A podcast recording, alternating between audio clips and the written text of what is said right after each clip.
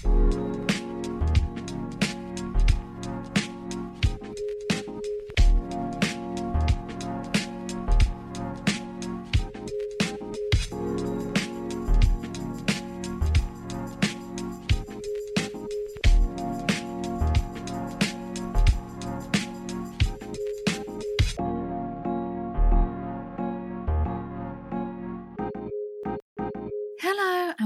this Endo Life episode 90. I'm Jessica Duffin. I'm an endo warrior and endo health coach, and this podcast is all about living and thriving with endometriosis. As always, this podcast is not intended to replace your current medical treatment and is here for educational purposes only. Today's episode is sponsored by BeYou. These guys are the makers of the incredible period patches that I love and also a beautiful organic CBD range, menstrual cup, and chafing cream. And they really are one of the pioneers of natural and really quite revolutionary periods care, in my opinion. I have seen these period patches change people's experience of their periods so dramatically and their experience of endometriosis so dramatically. And they are really one of the first things that I recommend to my clients if my clients are going through a flare up or it's taken a while for their symptoms to calm down and for us to implement changes. I still want to provide my clients with something that's going to provide relief, you know, in that current moment. And I always recommend BeYou period patches because I just believe in them so much and they have helped me so much and they're natural. And it's just when you are so commonly faced with all of these different drugs that can have side effects, um, they have their place, but sometimes you just want a more uh, side effect free option. So, um, I absolutely love these patches. They've been helping me through a interstitial cystitis flare up that I've been going through recently. You can find out all about that on Instagram. um, and if you want to try the BeYou patches for yourself, you can just head to the link in my show notes or go straight to their website, which is beyouonline.co.uk. So that's B E Y O U online.co.uk. If you are in the US or in Canada, you can actually also order your BeYou patches from Cult Beauty and they will ship to the US or to Canada. So that's cultbeauty.co.uk. Let me know how you get on with them.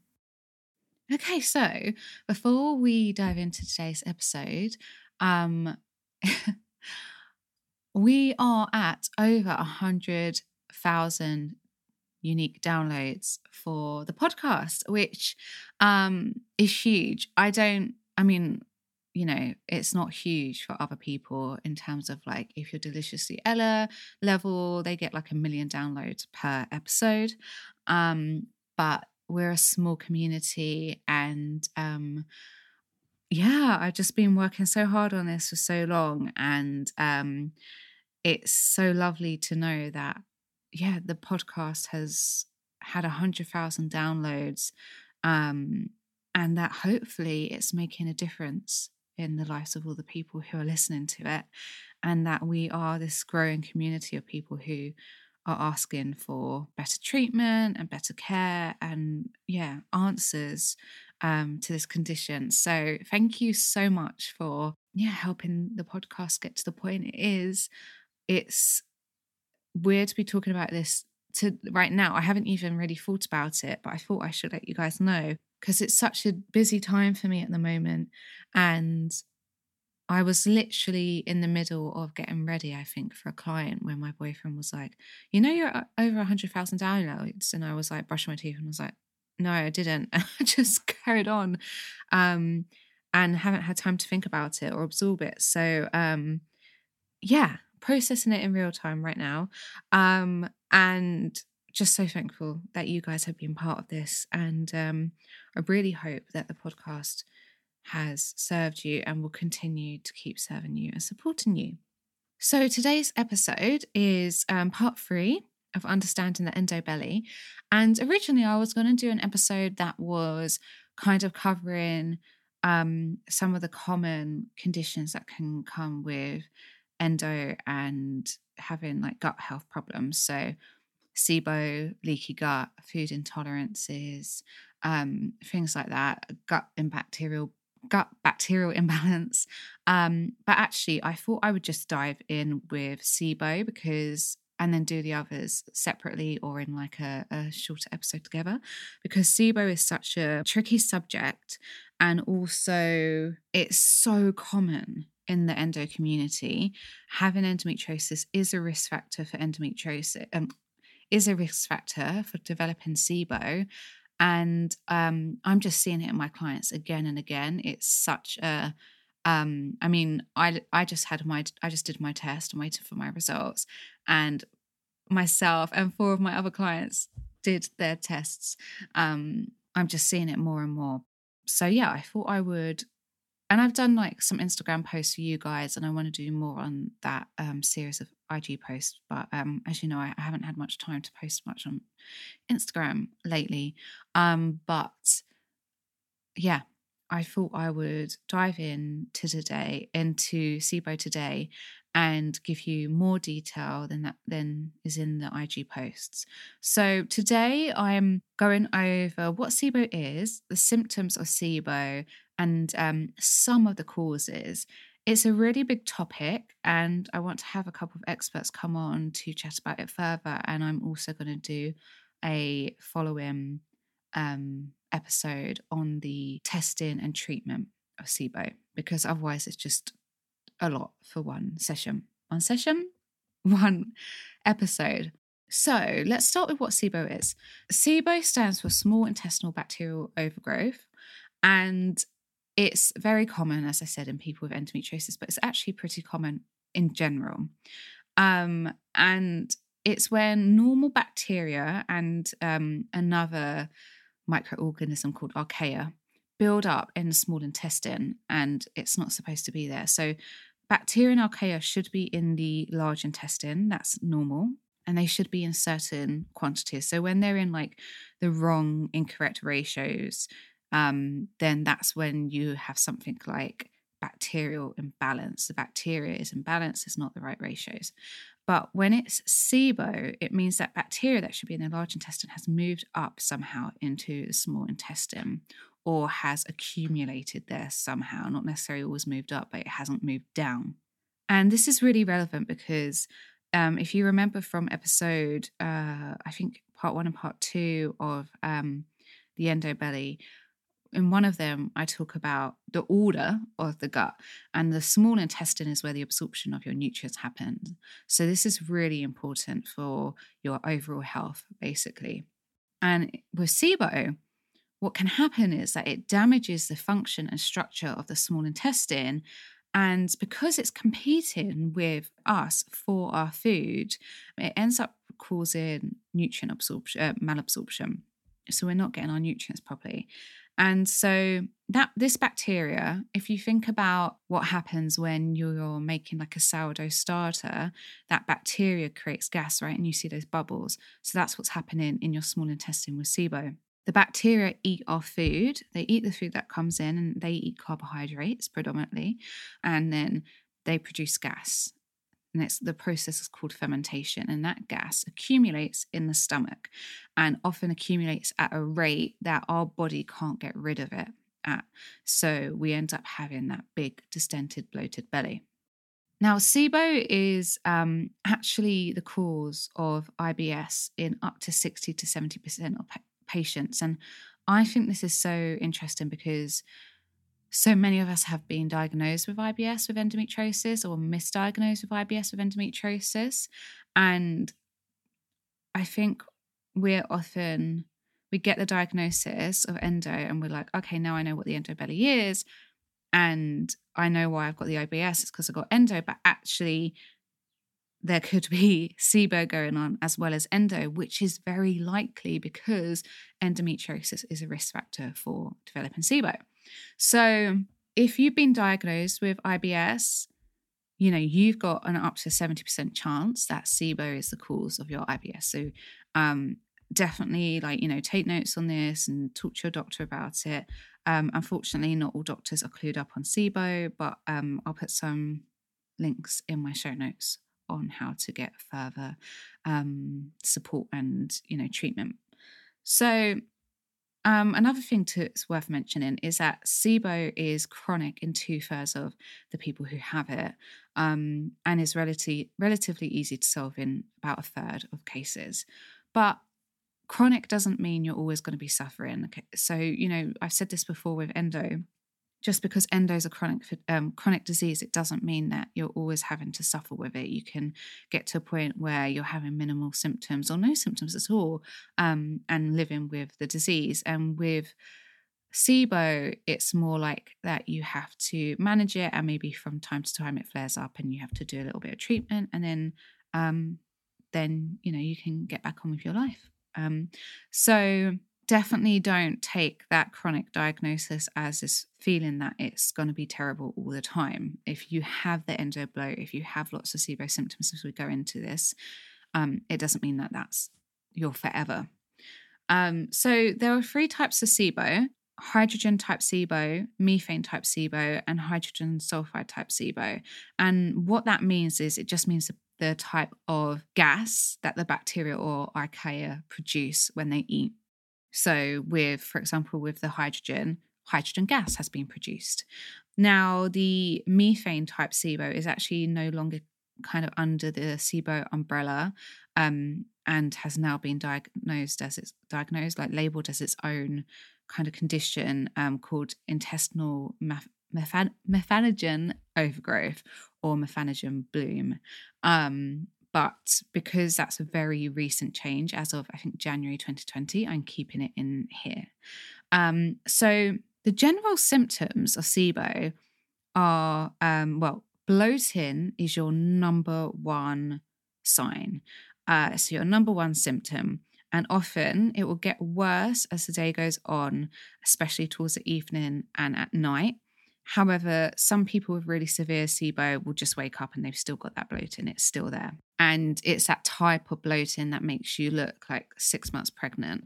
Um, so, this is why it's so tricky because, you know, we have the endo belly and we think it's just endometriosis, but is there more to it? And I think that we should always be questioning that instead of ignoring a symptom and assuming it's something we can't do anything about. I think we should be um, considering is there another cause behind it.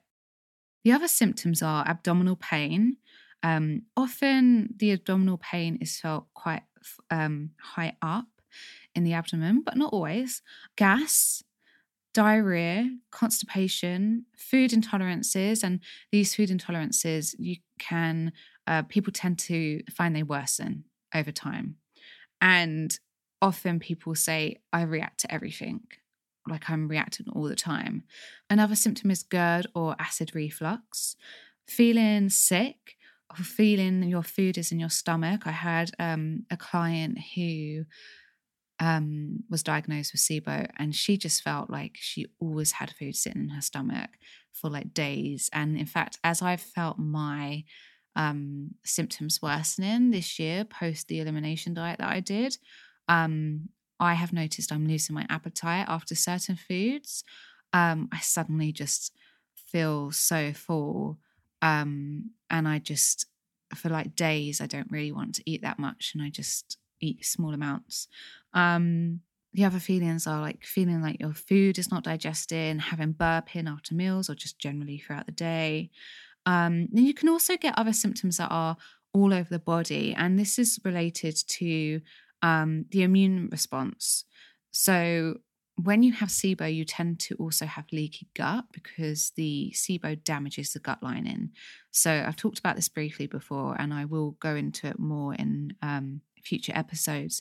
But, you know, you've got the, if you think about a sausage, the skin of a sausage is the skin of your gut lining. And on the other side of that skin, on the outer side, is your immune system and on the inside is your gut. And so you have food on the inside, and the lining of the stomach, the lining of the small intestine, is made up of very tightly knitted together cells that don't let anything through except for nutrients.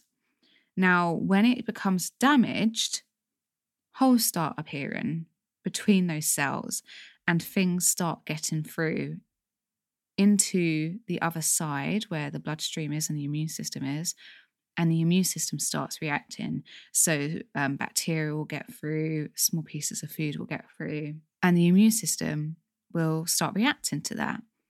So, this is why the worse your leaky gut symptoms get, the worse your food intolerances get because your body starts reacting more and more to the foods that are passing through.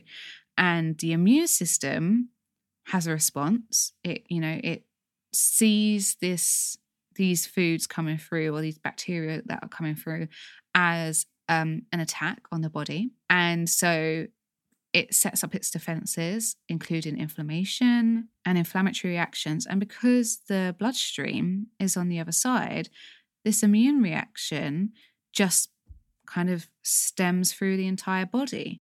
These immune reactions can result in symptoms such as swelling, rashes, headaches, um, nasal congestion, or like a lot of mucus all of a sudden, painful joints, swelling of the eyes, an eczema flare up, a rosacea flare up.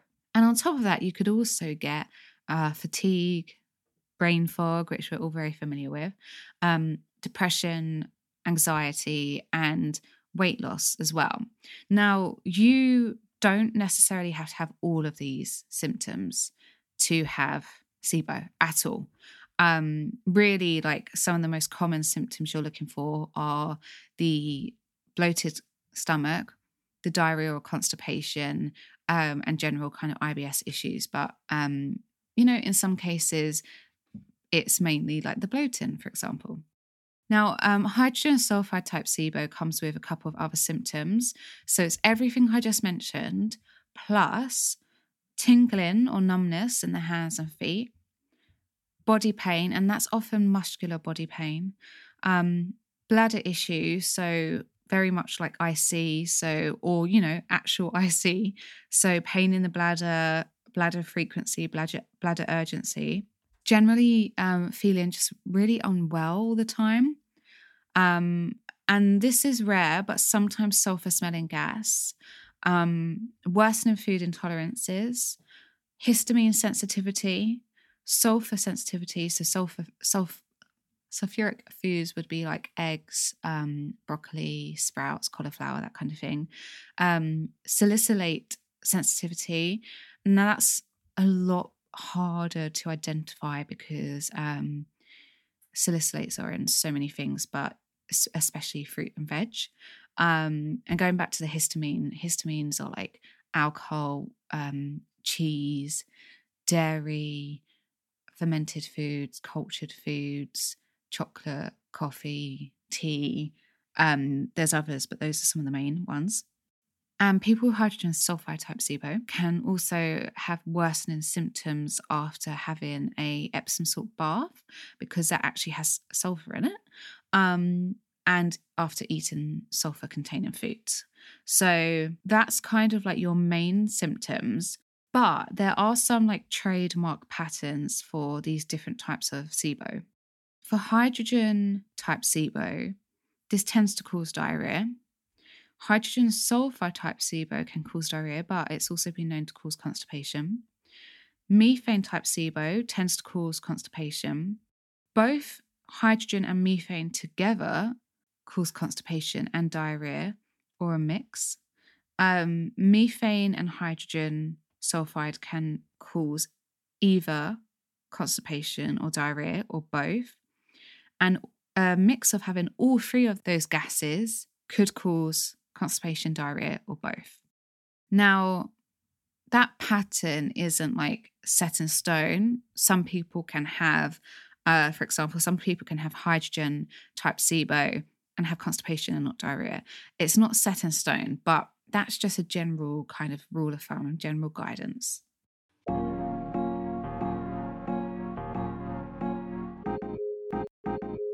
Just a reminder that this episode is sponsored by BeYou. BeYou make natural, organic products to help us to manage our periods, sleep well, and achieve a greater sense of well-being. Their product line is expanding all the time with just amazing products that I, I love. I'm so happy that this company exists because they're natural for a start. and they really focus on menstrual well-being and that's just so important to me they have a cbd balm cbd drops cbd sprays um, that can all help you to manage your um, menstrual pain they have patches which you can use during the beginning of your period and the lead up to your period to soothe pain, and the endometriosis community love them. There's also the sleep pillow mist.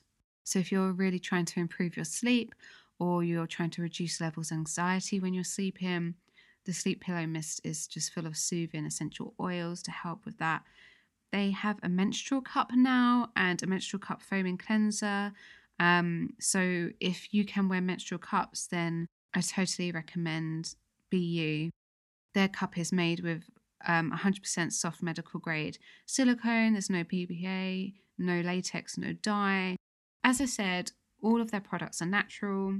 The company are really committed to women's rights, menstrual health, and good quality products. And I mean, obviously, I know them personally because they're my sponsors, and they're just a lovely company to support.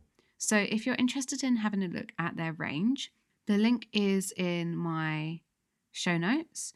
Um, I would love to hear what you think and how you get on with them. Be you. Start soothing period cramps a natural way. This episode is also sponsored by my free endometriosis diet grocery list. This download gives you basically a lowdown of what I eat every week on um, a monthly basis and my personal take on the endometriosis diet. It's not a protocol, set protocol that you have to or should follow, but it is here to serve you, give you inspiration, and help you see what eating for endometriosis might look like in real life. It's there for you to kind of take inspiration from and help you put your own approach together. To download it, just head to my show notes and follow the link to get your free copy.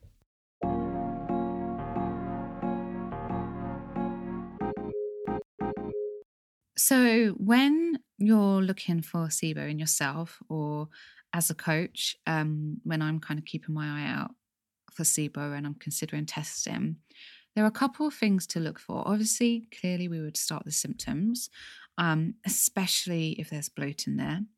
But if you have had a blood test or you've had some kind of test to look for deficiencies, deficiencies such as low B12, um, iron or ferritin, vitamins A, D, E, K, and omega 3 um, can all be a cause of SIBO and also low albumin as well. And this is down to malabsorption. It's not being able to absorb fat properly or proteins and vitamins.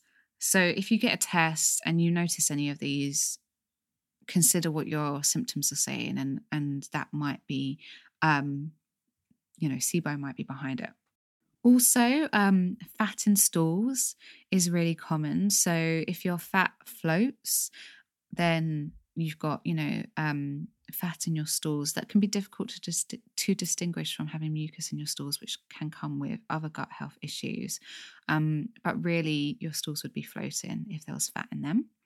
Um, and then obviously the leaky gut signs that I mentioned. So having like joint pain, um, swelling, um, headaches, rashes, those can cross over with histamine intolerance.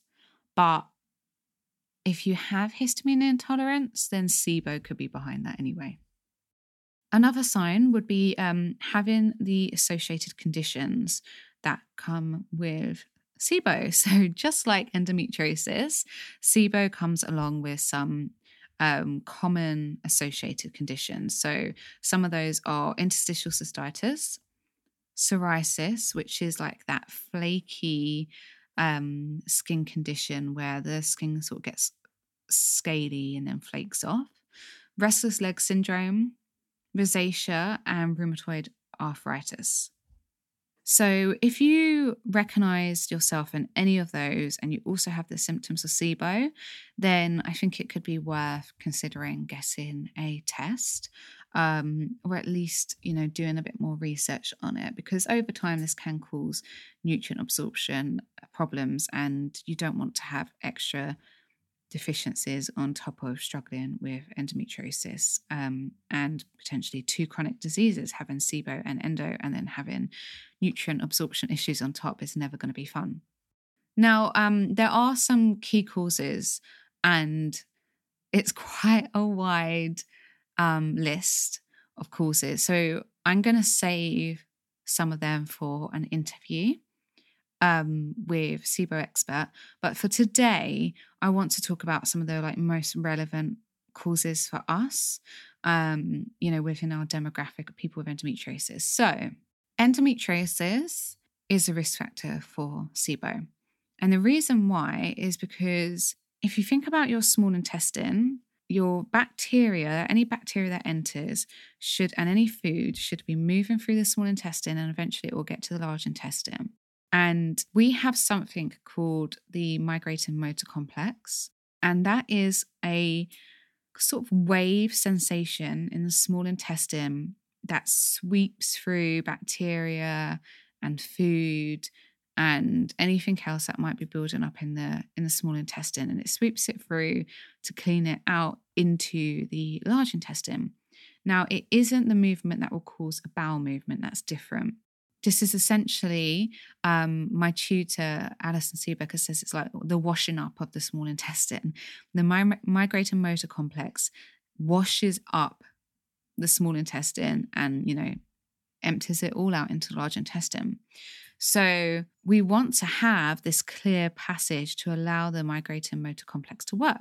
Because if it doesn't, then you get stagnation, you get this buildup of bacteria, right? The bacteria can't move out of the small intestine. So with endometriosis, because we have adhesions, um, we can tend to develop adhesions around the gut. And the adhesions might attach one piece of the gut to another piece of the gut. And that might create an obstruction or a blockage. So maybe it twists the gut in a funny way, maybe it kinks the gut in a funny way, or maybe there's sort of an endometriosis growth that's sort of like pushing into the gut. So either you get a blockage or you trap the bacteria. So either way, there's this buildup of bacteria. The bacteria either gets trapped in like a little loop that's being formed in the small intestine because of the adhesions, or maybe it's been blocked. Um, and so the bacteria will then build up. The other thing is surgery. Having surgery commonly causes adhesions in the abdomen. And again, just like with endometriosis adhesions, that can then also create the same problems of blocking or trapping the bacteria because the adhesions are sticking the small intestine or the large intestine together, just messing up with the order of the gut. Now, the other things that I think are relevant is um, having low stomach acid or low digestive enzymes. So, low stomach acid or low digestive enzymes could cause, there's a bit of debate around it, but could cause um, the bacteria to not be killed off very well. Um, so the stomach acid, one of its roles is to kill off bacteria. Um, and with chronic stress, chronic fatigue, or chronic pain, you know, those situations, chronic pain and chronic fatigue, will stress the body out. And stress depletes stomach acid and digestive enzymes. So, as a result, we then have lowering stomach acid, lowering digestive enzymes, and potentially we have bacterial buildup. And going back to the migrated motor complex, the other thing that can actually turn the migrated motor complex off is chronic stress. So I would assume that most of us with endometriosis have experienced some level of chronic stress for some period of time because of our endo. And so this can literally turn the migrating motor complex off, giving bacteria a chance to accumulate in the small intestine. The other thing that turns the migrating motor complex off and is actually the number one cause of SIBO is food poisoning. So, the migrating motor complex occurs as a result of nerve and muscle movement. And food poisoning damages that process. It damages the nerves and the muscles and slows down the migrating motor complex. And we can actually test for that. We can actually test to find out whether that's occurred, um, which I'll talk about in the next episode that I do on this. so at least when you are if you're trying to find your root cause of SIBO, which I suggest that you do, um, so it doesn't reoccur, um, or at least you know how to improve your you know your success rate, um, that you then know that your migrating motor complex has been compromised and you can put in some practices in place to improve that. Um, the other thing that can slow down the mic- the migrating motor complex, which I thought I would bring up because I am seeing this. Well, firstly, hypothyroidism is very common. And I'm seeing it more with my clients or like the beginnings of hypothyroidism. So, hypothyroidism can actually slow down the migrating motor complex. So, if you suspect you might have thyroid dysfunction or, you know, hypothyroidism, um, definitely have get that checked out because that could be slowing down your migrating motor complex. So, those are really, there are so many different risk factors and potential causes of SIBO, but your number one cause is food poisoning. Um, and then adhesions and surgery commonly cause SIBO as well. Obviously, endometriosis related to that. Low stomach acid and digestive enzymes, hypothyroidism, and stress, chronic stress, turning the migrating motor complex off.